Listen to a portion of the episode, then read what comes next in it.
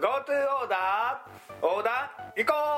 う。FM イズムをお聞きの皆さんいかがお過ごしでしょうか？大田市の輝く人物ことお伝えしています。情報番組「大太鼓」始まりました。パーソナリティは元気が取り柄竹内浩二と今回は、えー特別にゲストをお招きしてお届けします。雲南市の変なおじさんです。よ本当にいいんですかそれでーいいですよ、え はい、では、えー今回はこの2人でオープニングとエンディングトークお届けしていきたいと思います。よろしくお願いします。えちなみにいつもこんなこの部屋こんな部屋でこんな部屋あんな。ハイテンションなあれ一人でやってんの？大体大体一人であのこの再会の役職で収録しております。それかあのよそに収録行かせてもらって例えば山の駅三兵衛さん。あ間違った。あいいんだ。山の駅三さんにし取材に行かせてもらってもうオープニングからエンディングまでみっちりそこで撮らせてもらったりとかありますけどその時はなんか数人人がいて撮ったり。そうなんだ、これでも大体はこの一人でこのテンションで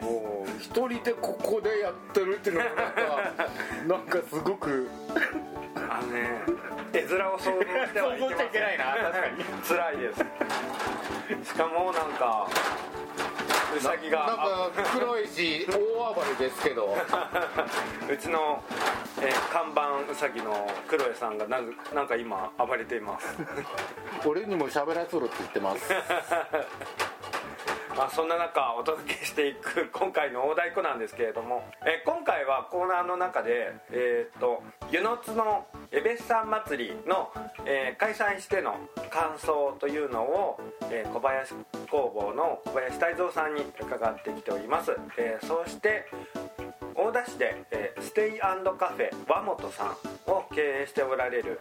方にですね、えー U ターンしてきてからそのきっかけとかその U ターンしてきてからの大田市の印象とかあのお店のお話などいろいろ伺ってきておりますのでそちらもご期待ください。では大太鼓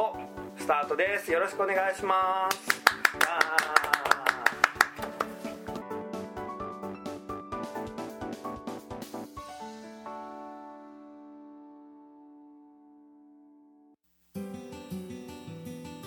世界遺産石見銀山の中にあるお宿ゆずりは。歴史や文化をゆっくりと時間をかけて感じ心地よく過ごせる空間があります。割合フリーの館内と木の香りのする客室で落ち着いたひとときをお過ごしください。ご予約問い合わせは世界遺産石見銀山のお宿ゆずりはまで。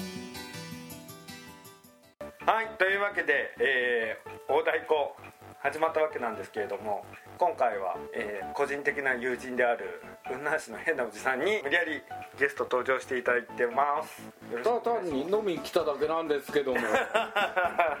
巻き込まれましたね。うちに来たのが運の尽きと思って諦めてください。で何を喋ったらいいんでしょうか？これね毎回あの話すこと何話そうかなと思ってめっちゃ困るんですよ。であの毎回それで悩んで数時間1人でも 延々と収録しては消し収録しては消ししてるんですけど今回はあのちょっとねさっきあの収録前に話が軽く盛り上がったんですけどポケベルが来年の何月だったか忘れたけどにサービス終了するっていうことでポケベル当時持ってました？いや持ってなかったよ。もう最初から携帯電話。あー結構じゃあ初期の頃から。で初めの頃から。そうそうそうそうそう。大ね昔は結構ごつかったですよね。でかかったね。うん。で充電が1日持たないから。あー仕事で使ってるとどうしても、うん。ね、最初はショートメールもなかった。確か。なんか後からあ後からっていうか、とりあえず話すだけ。あの自動車電話がちっちゃくなって携帯電話みたいな感じだったから。ねそうですね。最初車載電話っていうので車についてて。車にこうあの後ろに黒いアンテナ立ててるのが、うん。あの最初自動車電話がついてた車やけどそのうちそのアンテナはあの単に飾りでアンテナつけてるやつがいっぱいあった んだよねああ見えで。うん、うん俺の車電話ついてるんだぜって。そうそうそう。ついてないけどアンテナだけつけてるっていう感じ。で俺も家でうん。あのーアンテナつけてたよ、あそうなんですうん、か、あのただしあのそんなアンテナじゃなくて、ちょっとアマチュア無線やってたからアマチュア無線の アンテナをつけて でそれもあの自動車電話のアンテナに近いような形の色色色とかな、うん。うんそういうのをちょっとつけてちょっと家でカッコつけてました。あそうなんですね。それがねもう結構ごつかった携帯電話がその後薄型になったりとか。で今だスマホでしょ？そうですね。あででも話はもともとあれ今日の話ははい。ポケベルやん。でも実際ねポケベルって僕使ったことはないんですよ。友達が持っててであの何変換表ってあったじゃないですか。この文字はな数字で何々に対応してるみたいな。それを元にこう友達にメッセージを送ってました。でしょ？あのそう。愛してるとかこう送られたかったでしょ？懐かしい。最初は語呂合わせだったのがあのその後ちゃんと文字が送れるようになって達人いたもんね。あそうなんですか、うん。すっげえ早く打てる。ああ僕当時高校生の時って寮に入ってたんですけどそれであの公衆電話行列ができててまあ実際電話かけてる子もいるしポケベルメッセージ送る子もいるしっていうのでそんな時代でしたね。まあでも高校入ってポケベルよりあ高校の時にもう携帯持ち出し持ち始めた子もいてで結局そうか僕もだからそんなにポケベルがっつりあの関わってはないんですけどで当時はポケベルがな鳴らなくてなんていう歌も。国だけまりで。あれでした？わうんだったでしょあちゃんとっけ雪あちゃうえ？ああ怪しい。怪しい。ごめんなさい。そこは怪しい、うん。でもねその曲がヒットして社会現象になるというかもうサービス廃止ですって。っていうかよく今まで残ってましたね。ニュースだと医療現場で1500人ぐらいがまだ契約してるっていう。あそうなんですね。いやそれを思ったら PHS の方が早くなくなってきたね、そうですね。うん、だってあの当時だってあれよ。あの携帯電話持ってて、うん。で PHS 持ってて、結構大変だったんだよ、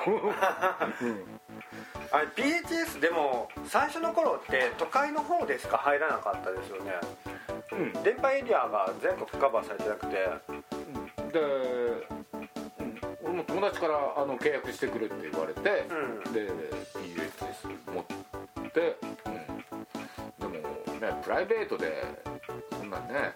これは代々ちゃん専用の携帯電話これは代々ちゃん専用携帯電話これは代々ちゃん専用の PHS とかねまあそういうやつが、うん、まあでもちょっといましたけど。え自分じゃなくてですあ俺じゃないよ。俺はあれ？の本当ですか？うん俺はそこまではしてない。あれ？まあそんな時代もあったね。うんそうやっていろいろこう昔画期的だと思われたものがもう今やそうやってサービスが終了していくっていうのが、まあ、PHS にしろポケベルにしろあるわけなんですけどなんか最近こう昔の方が良かったなって思うようなものあります？えなんやろ？あでも電話つながりで言えばはあの昔の方がいうん。ドキドキ感あったよね。ドキドキ感？うん。例えば、うん好きな子にこうでの家に電話した時とか。ああそうみんなが携帯電話を持ち出す前っていうと家にかけるしかなかったですもんね。で電話したら、う親父さん出てきて。誰だ君は。どどうしようって。いう、うん、でまあそれは好きな子じゃなかったんだけど、うん。とりあえずうんとある女の子の家に電話電用事があって電話したら、お父さん出てこられて、うん。あやべお父さんだと思って俺は「すいません間違えました」って切ろうと思ったら「うん、いいよいいよ。うん。あのうん。話しよう」とか言われて。いうことなの？お父さんとなんかしばらくちょっと話しないといけないとか、うん。そういうドキドキ感がね今ないよね。あまあ今、ね。ダイレクトにこう個人と個人が直接つながりますもんね。携帯電話がスマホで話できるから、うーんそういうんじゃ昔のあのドキドキ感は、うんある意味、うん今の子たちはそれを体験できないって言われるとちょっとざかわい。そうだなと思って確かにね便利になった分そういうところが電話って言えばそのドキドキ感っていうかこの間あのあるえー、とキャリアのスマホが電波障害でちょっとつながりにくくなったというか全国的に使用が難しかった時がニュースになってたんですけどあ俺ね。あの時ねうん。俺のもダメだった。あそうなんですか？うん。でもそこのメーカーメーカーあのキャリアじゃないんだけど、あそうなんですね、うん、たまたまねなんかみんな電話した時にはい。お客様のご都合によりとかでメッセージが流れますって、うん、みんな言ってたから。それはただ単にお金払ってない。そっちか。いやあれでねニュースを見ててあの公衆電話の使い方がわからない人がいてそれがねちょっとカルチャーショックだったんですけどああのまずお金入れないといけない。そう。で100円を入れてちょっと通話してお釣りお釣りが返ってくると思ったら返ってこない。お釣りが返ってこないっていうテレホンカードなんてもうね今の時代持ち歩いてる人も、まあ、そうそういないですしまあね高いよ、カードですか、うん。あ今流通してるのってあれでしょ？もうだからプレミアものとかそのアイドルとかイベントのとかなんかそういうのばっかりが残ってるんじゃないですか。いや昔のねアイドルのカード高いよ家探ししたらどっか出てくんちゃうの？この家でも。え本当ね昔はテレホンカード必需品でしたもんね。それが今やテレホンカードを見たことがない世代の方が多いんじゃないかと。多分ねテレホンカード見せたらうん。プリペイドカードですかって言われる。ああそうか今そうですね。きっとなるほどな。それからお店のポイントカードとか、うん。ああ確かにそれはありそうですね。さあえー、とりあえずオープニングトークこの辺りで、えー引き続き、えー、お大太鼓コーナーお届けしてまいります。よろしくお願いいたします。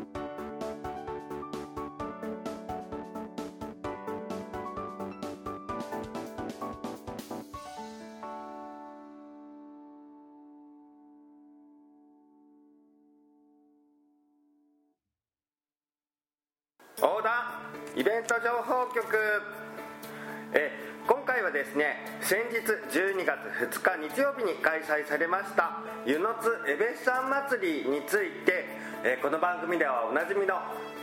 神楽面工房の小林工房の、えー小林大蔵さんにお話を伺いたいと思います。小林さんよろしくお願いします。はい、よろしくお願いいたします。えー早速なんですけれどもエベッサン祭り当日はどんな様子だったんでしょうか？はい、えー12月2日の日曜日はですね、心配されていたまあ天候の方も非常に落ち着いて、えーむしろあの非常にいいベストコンディションでできたのではないかなと思います。あの晴れ間があのずっと続いてですね、えーずっとイベント開催中はお客さんにとっていい条件であの開催することができました。でベースサン祭りあのいくつかのあの催し物があったわけですけれども、えーイベント自体は10時から開始ということでこの開始時間に合わせて湯の津町内はもちろん、えー近隣の市町村からあの食品の方のですねいわゆる出店がありまして、まあ、中にはいらないものとか、まあ、いらないものというかリサイクルですねそういった、まあまあ、小物そういったものを販売するブースもあったりしました。で私の方はと言いますと石見神楽の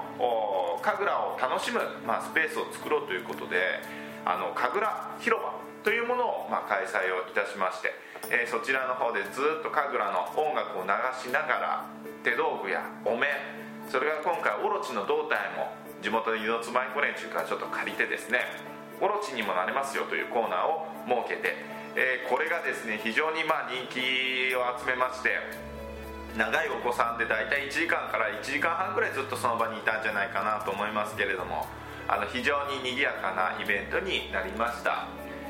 ステージ発表という形で、まあ、ステージを設けたわけではないんですがえこのエベッサン祭り、まあ、10時から15時までの開催時間中は、えー、歩行者天国になりますのでその路上パフォーマンスという形で、えー、大田市は歩み太鼓さんそしてもう一つ太鼓の発表があったんですけれどもこれは松田市のグラントワさんの主催で行われた今福優さんの太鼓塾という、えー、今福優さん太鼓打ちの奏者なんですけれどもこのプロの和太鼓奏者の方に習って計4回の教室の中で、えー、発表会をこの日に当てていただきました、えー、参加したのは9名。えー、上はですね小学校の2年生ということでちょっと学年的には低いんですけれどもその分今度は保育所の年長までを対象にした、えー、本当にそんな何と言いましょうかあの若若いというか子供でもですね、えー、できるのかなと心配しておりましたけれども無事にですね全員あの習ったことをあの最後までやり通してしかもあのみんなで協力し合って和太鼓ですからね和となって発表してくれました。大変このパフォーマンスが賑やかに盛り上がりました。そして最後締めくくっていただきましたのは、まあ、時間でいうところの大体12時30分ぐらいから、えー披露していただきました、まあ、パフォーマンスの方なんですけれども、えー、よさこい踊りの方ですね。こちらの方を発表していただきました。はい。とっても盛りだくさんの内容だったんですね、えー、今回エベさん祭り実行委員会さんが中心になってえー、このお祭り開催されたと思うんですけれども開催してみて感想はいかがでしたでしょうか？そうですね。これもともと湯の津公民館さんの主催といいますかあの働きかけで行われておりまして、えー、まあ元たどっていきますとあの昔ですね、まあ、2月か3月ぐらいですかねにあのホットスプリングっていうフェスティバルというですねホットスプリングフェスティバルという催しをやってました。まああの皆さんの馴染みのある言い方で言うとあの文化祭っていうイメージが強いんですけれどもあの文化祭みたいなちょっとこうかしこまったかしこまったというかですね、えーと、みんなの作品を集めて披露するというよりももう少しあの遊び心にあのがあの詰まったような、えーと、例えば会場の中には昔のあのおもちゃで遊べますよっていうコーナーがあったりですね。もうステージ発表も本当にあの希望者を集めて自由にこうやれるようなこう事前にこう練習してどうこうするというのではなくてどちらかというと結婚式の余興みたいなそんな感じのノリでやってたイベントがあったんですね。でこれがですね昨年、えー、おととしかおととしから地元のエベスさん祭りという形で地元の恵比寿港というイベントを復活させようという、まあ、目的で始まりました。で今年が3年目だったんですね。で、えーと、実は時期としては12月に行っていたものを去年は10月に移動させてそして今年また12月にまた戻しました。まあ、えー、こちら実行委員としてはですね10月か11月にやりたいという意向があったんですけれども、まあ、いかんせんえこの季節というのはあの各地域でイベントごとがまあ盛りだくさんですのでなかなかメンバーの都合も合わないということでこの12月になりました。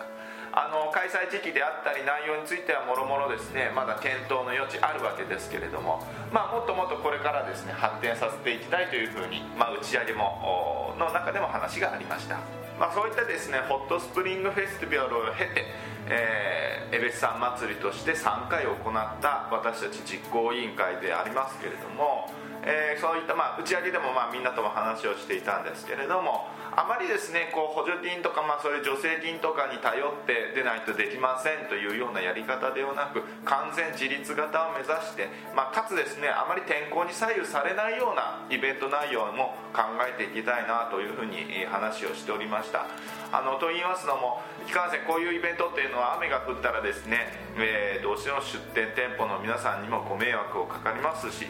運営上の段取りもあの全てこう一から考え直してやらなければいけません、まあ、そういったところで、まあ、当然事件、えー、事故とかですね、えー、いろいろな問題が出て、えー、次の会ができなくなるというよりも、まあ、自分たちのもう許容範囲の中で、えー、やっていくという手段も考えていけたらなというふうに思っております。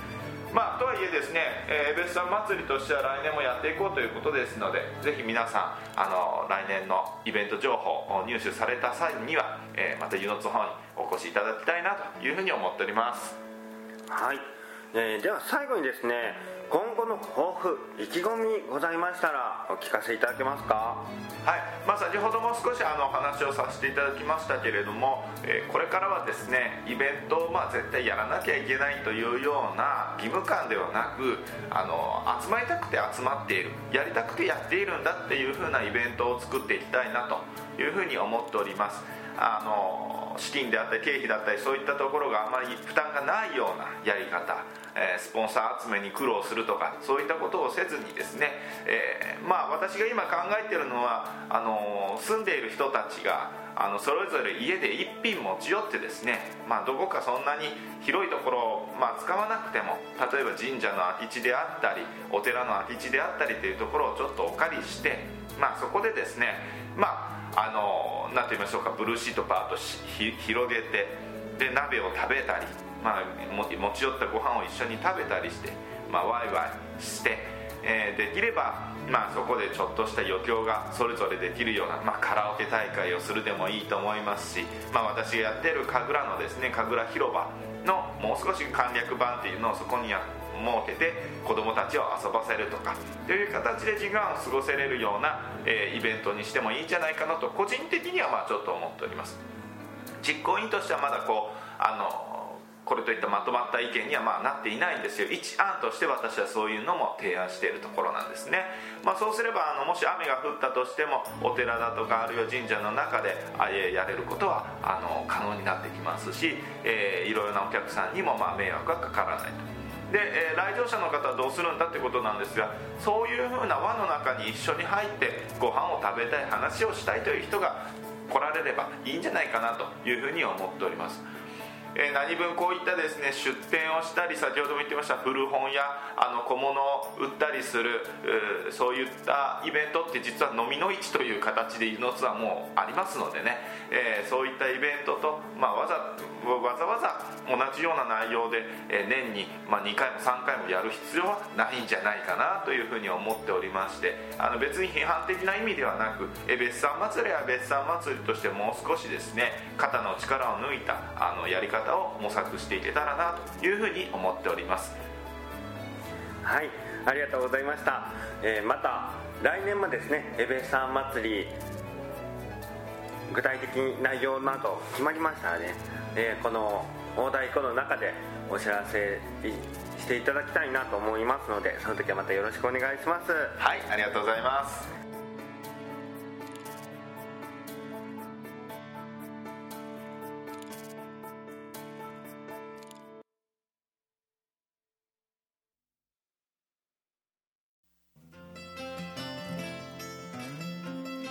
世界遺産石見銀山。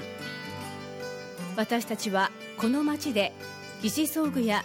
人工乳房などのメディカルアートを通じ国内外に貢献していきたいと日々努力しています。これからも地域社会に優しい企業として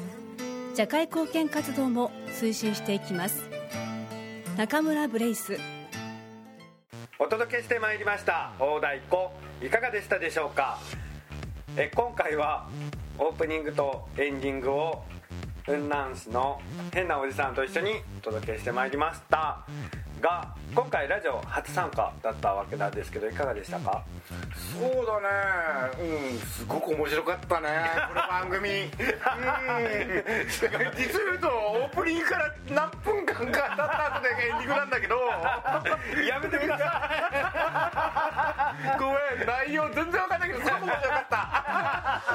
ひどい。というかね、はい、あのうん実とちょっとそのちょっと間で、すごい真面目な話してたよね。そうですね。そこをね、うん、あの収録してなかったああ本当、うん、あの江戸の水道の話。江戸の水道の話ね。あまず水道民営化の話から,、からその水道整備について、え公共事業、まあ、民営化っていうところで真面目な話で実は江戸っていうのは水道上下水道っていうのがしっかり整備されてたんだっていう話をしていただいてあこの人真面目な話できるんだっていうところからの あのこてか俺のことどういうふうに思ってた？えー、雲南市の変なおじさん。で、えーインターネットを使ったそのインターネットっていうかそのこうしたローカルの番組であるとかケーブルテレビ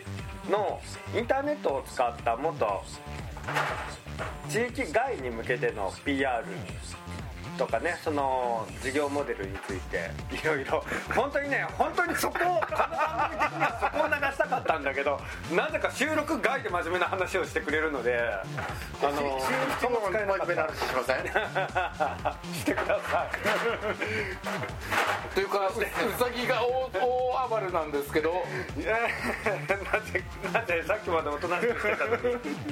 な感じの放送なんですけれども。いや実際ねえっ、とそのさっきの、えー水道民営化の話なんかもすごい面白い話で水道の民営化っていうのは、まあ、部分的には必要なことでもあるけれども過疎の地域というかその人口密度が少ないところではやっぱり公共の事業として残していく必要があるんじゃないかっていうところでそれぞれの良いところを取ってまあ地域によって状況違うからね。そうですね、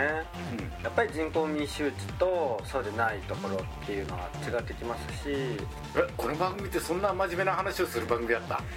たまに。たまに。このオープニングとエンディングの間にはああそこはままだじゃないしああ 話をしてますので、まあいやね。基本ねあの、あのー水は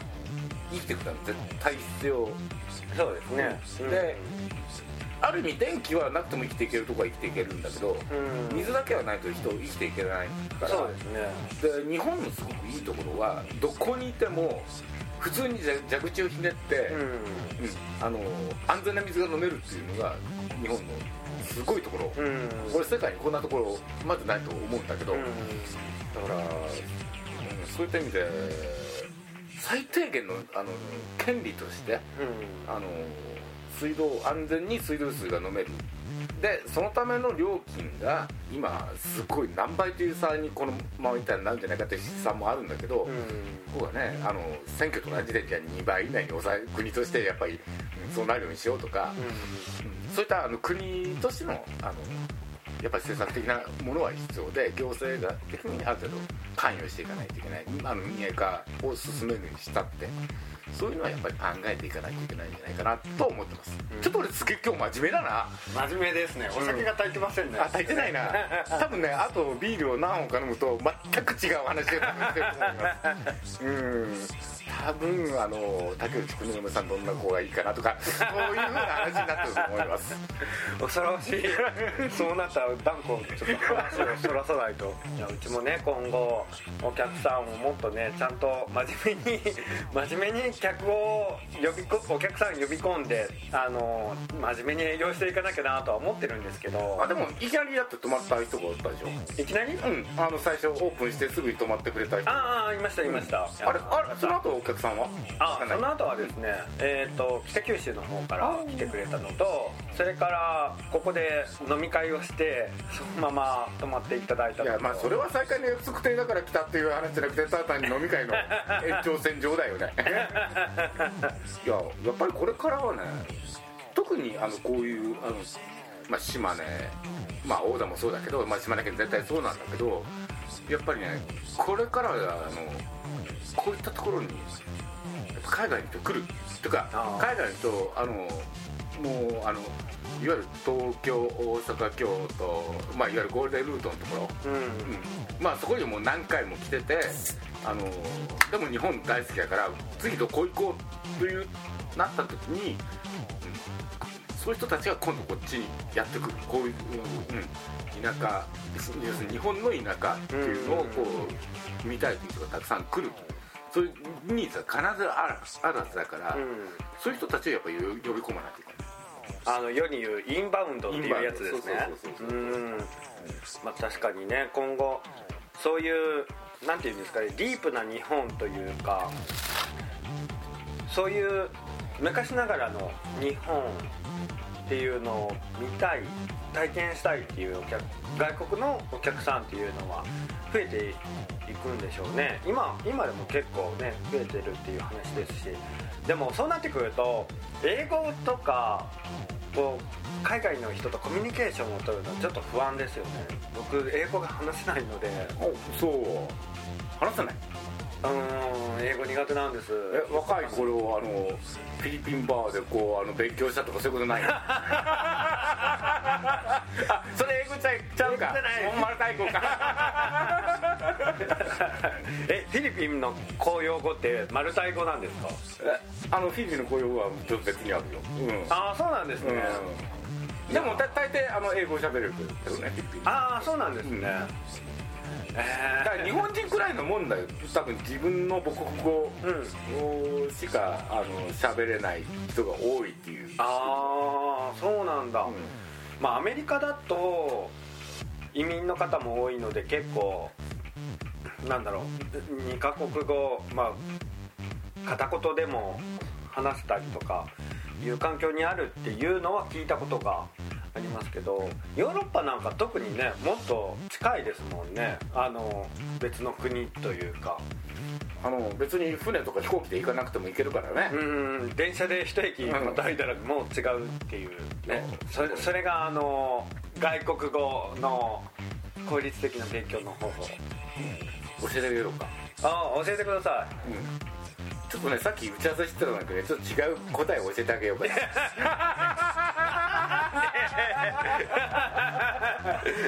い放送時間になりません。いや一番いい、うん。いい方法。はい。それは竹内君がうん。外国人の彼女を作る、それはそれが手っ取り早い。確かに。うんだから自分が英語を喋りたいと思ったらアメリカ人でもいいし、うん、英語をまあ基本的に母国語としてる国の,、あの女性を彼女にする。で自分が中国語を喋りたいと思ったら中国の方とあの付き合う。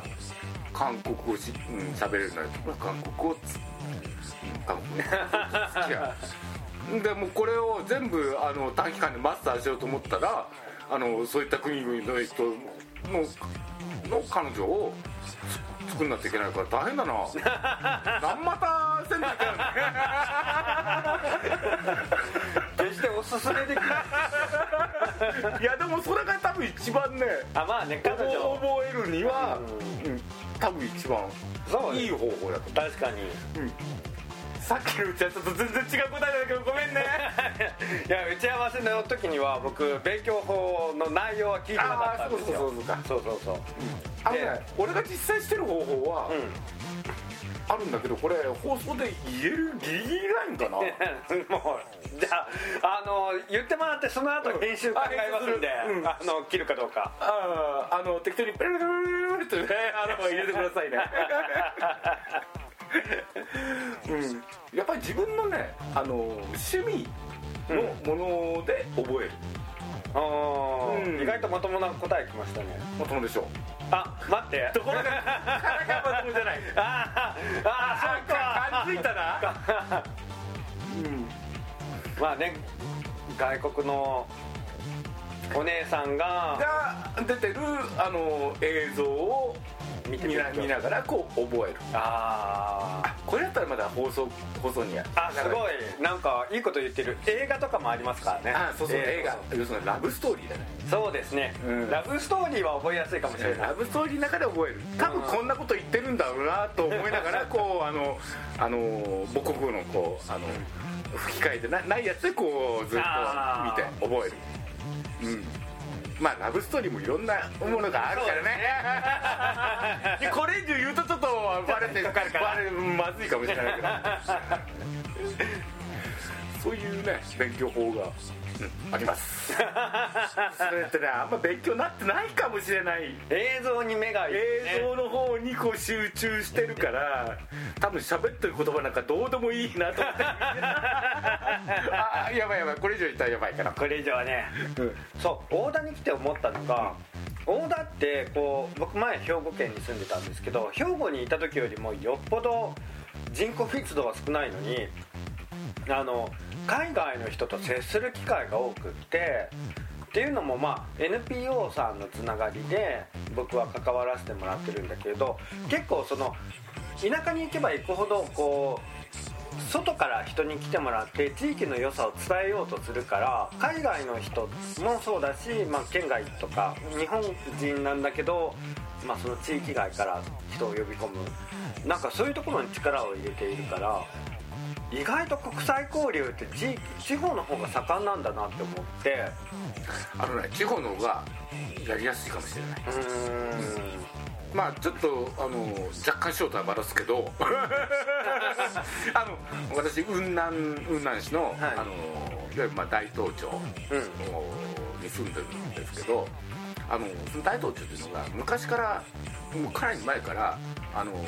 あホームステイじゃなくてファームステイって言ってたんだけどファームステイ。あの早稲田大学に留学に来てる、外国人の方をあのどくらいかな2週間3週間くらい1ヶ月までなかったかな。うん。あのしまあその時はまだ町だったんだけど、うん。町内のあの各家庭にあのいわゆる、まあ、ホームステイしてもらって、うん。うん。あのまあ、国際交流を図るという事業をずっと、うん、ずっとやってたんですよ。あそうなんですね、でだからうちら私の家でもあの一人えっ、と,、えーと名前忘れたなまあ、海外の方を。海外の方、うん、まああの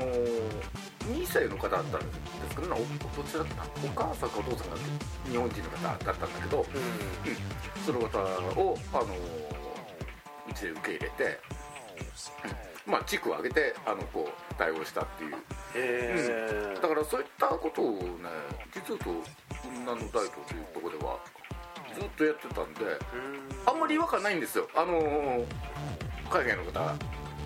あのまあ、特にあの欧欧米の方、うん。あのおられおられてっていうか歩いて見てても、うん。あまた来てられるんだねみたいな感じ。うん。なんであの地方の方がねどっちかっていうとインバウンドの受け入れに対して案外と協力的うん。じゃないのかな、できるんじゃないかなと思う、あの都市部でいろんな問題が言うと起きてるんだろうけど、逆にこう地方の方はそんな大きな問題多分起こんないだろうなと思ってて、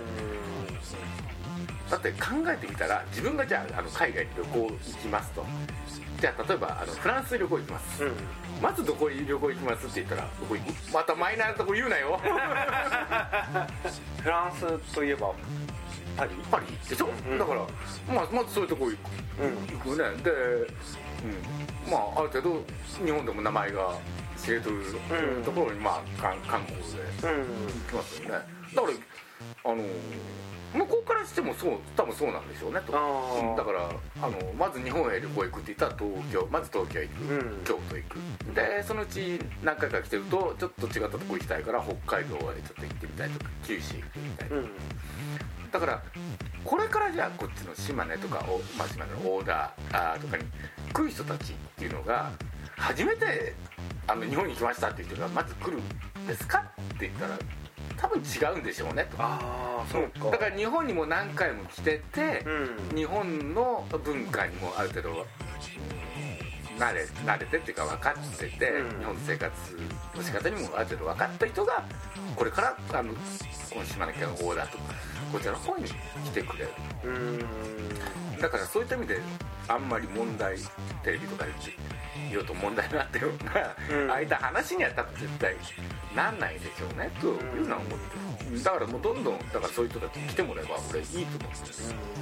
うん、だからこれから本当インバウンドをあの真剣にや取り組んでいかないといけない。うん。時代になってるんじゃないかな逆にもうそれをもう来てもらうのが当たり前だとやっぱりあのこっちも思って対応していくまあ言葉の問題はねあるんだけどね。まあ言葉はねさっき言った勉強法もあるし、うんまあ今強力なツールがあって ああ。今日たち言ったら携帯のアプリをこう起動してお互いこう話最低限の会話はできるしそうですね。からあと指差しのあのあれであの会話の、ん。使ってでもこうできるから言葉の問題はもう全然考えなくて俺いいと思ってるし、ちょっと私もあの観光関係のちょっと仕事に携わって一時期携わってたんで、うん。あのその時思ってたことはあとはあのちょっとあのクレジットカード関係のちょっと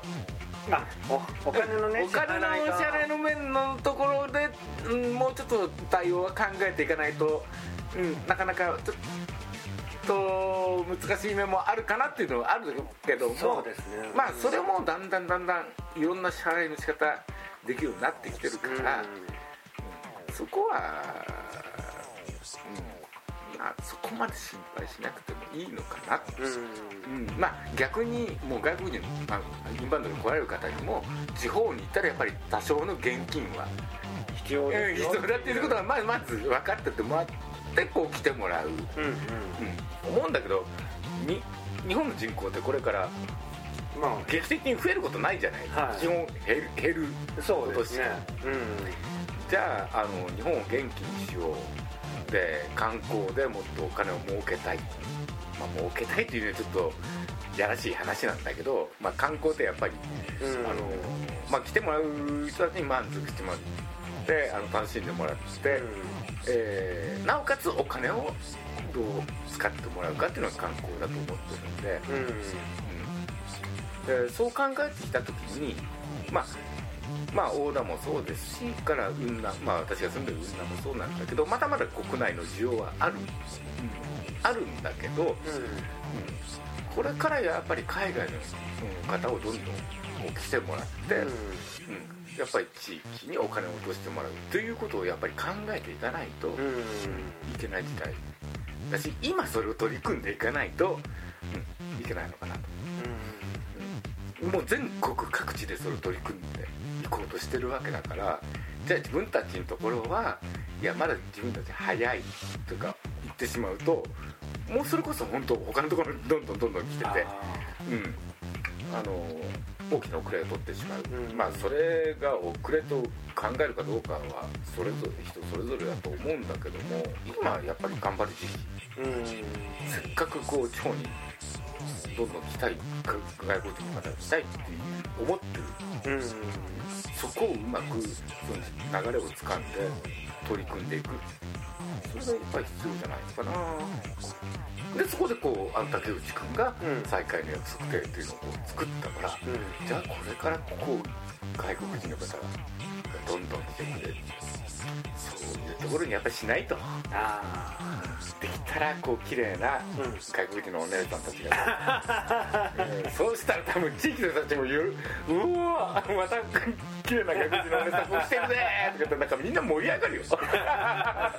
まあ、海外の人を受け入れられる。っていうか逆にその経験を積んでいかないと今後国内のお客さんを呼び込むことも難しくなる、うん。あのね逆今いわゆる逆輸入じゃないんだけどもあの海外の人がこういったあの地域の魅力っていうのを見つけてくれるうーん。うん、自分たちは当たり前だと思って見てるし、日本人なら当たり前と思って見とるものが、あの海外の人って当たり前じゃない。うん。うんもうあのワンダーランドに来たみたいな世界ない例えば自分も思うんだけどヨーロッパのあの別にパリあのパリとかロンドンとかじゃなくても多分ヨーロッパのどっかの本当田舎町に行った時にあのどうかね石畳の通りがバーッとあって向こう側に海が見えて、うん、まにレンガ造りにこう家があったりとかこれ多分どどどこにでもあるような風景だと思うんだけどそこに行った時に「おすげえ綺麗と多分絶対思うやろなと思って、その逆を考えたらいいんかな、うん多分かそういったところに住んでた人たちは日本のこういったあの島根大田のこう街並みとか風景とか見た時にすげえやっぱこれが日本の、うん、原風景原風景だと思うだろうし。でうん俺もアメリカの、まあ、かなり前だけどアメリカのあのちょっとユタ州という、まあ、砂漠が多いところなんだけど行った時にあこれがアメリカだと思ったのはあの山が茶色いんよね。木がない。えー、そうなんです木がない山がいっぱいあるへえでおまけにそこをあのあの時は F14 半分か戦闘機がこう上をガーッ飛んで「おおアメリカ来た!」と。映画で見た世界とかいう。逆にそう思ってるんだけど逆にそういったところに住んでた人たちっていうのはこんなにや山が木があって緑な山があるんだって見たらすげえと多分思うでしああ山一つ通ってもそんなに差があるんですね、ね住んでるともうそれがょ当たり前。当たり前と思ったらわ分かんない。それが当たり前で、うん。あのあ普通の風景とか何の魅力もないと思うけど、うん、逆にね住んでない全然違う風景の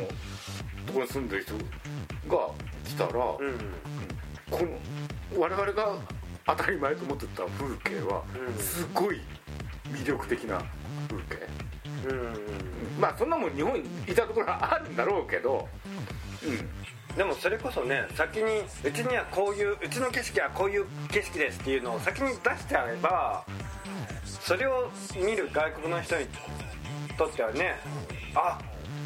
そこに行けばその景色が見れるんだってのなんかに日本各地にありますよっていうのを知られる前に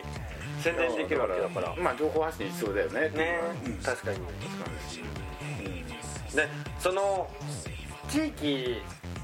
海外との違いよその地域との違いっていうのをそのまあ外から来た人が発見するその人たちだからこそ知れる分かるところっていうのを地域の人たちと交流してその地域の人たちが分かる仕組みっていうのも必要なのかなって今聞いてて思ったんですけどそのあここがよそとは違うんだ。うちの地域のこういうところは実は魅力だったんだなっていうのを知る機会っていうのも必要になってくるのかなって。だからあのーまあよくまあ私も行政に近い立場で一時観光に携わってたんで、あのわあのあれだけどよくモニターツアーとか、あのそうやって招いてあのその地域の、うんこう再発見みたいなのをするんだけど、じゃあそこまでしなくそんなことしなくてももうあの来てもらった人たちがあの、まあ、地域の方々となんか交流、うん、の場だ、うん、巨端市行ったらこの再開の約束亭にうん。近所のおじさんたちがこうやってきて、うん。一緒にそこで外でバーベキュー、をしたりとかそういう中でこういろんなあの、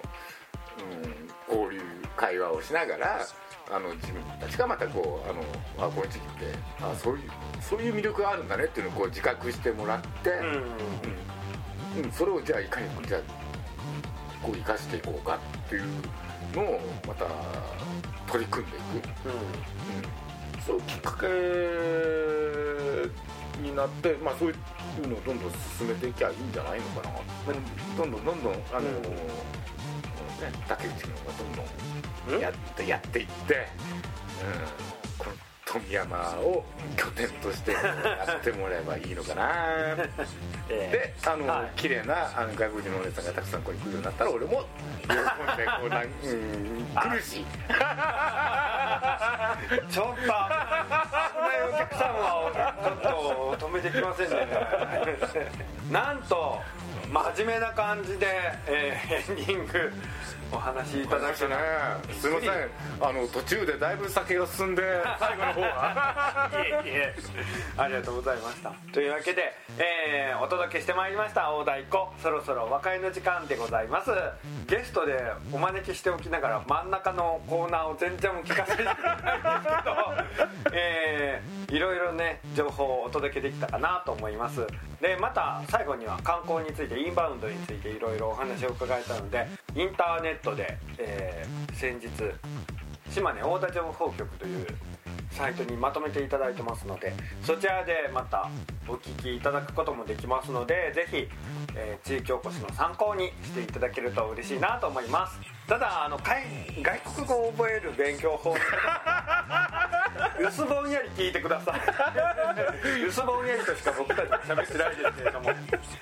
というわけで、えー再開の約束亭からお届けしてまいります。お届けしました。皆様、えーお疲れが出ませんようにありがとうございました。イエーイ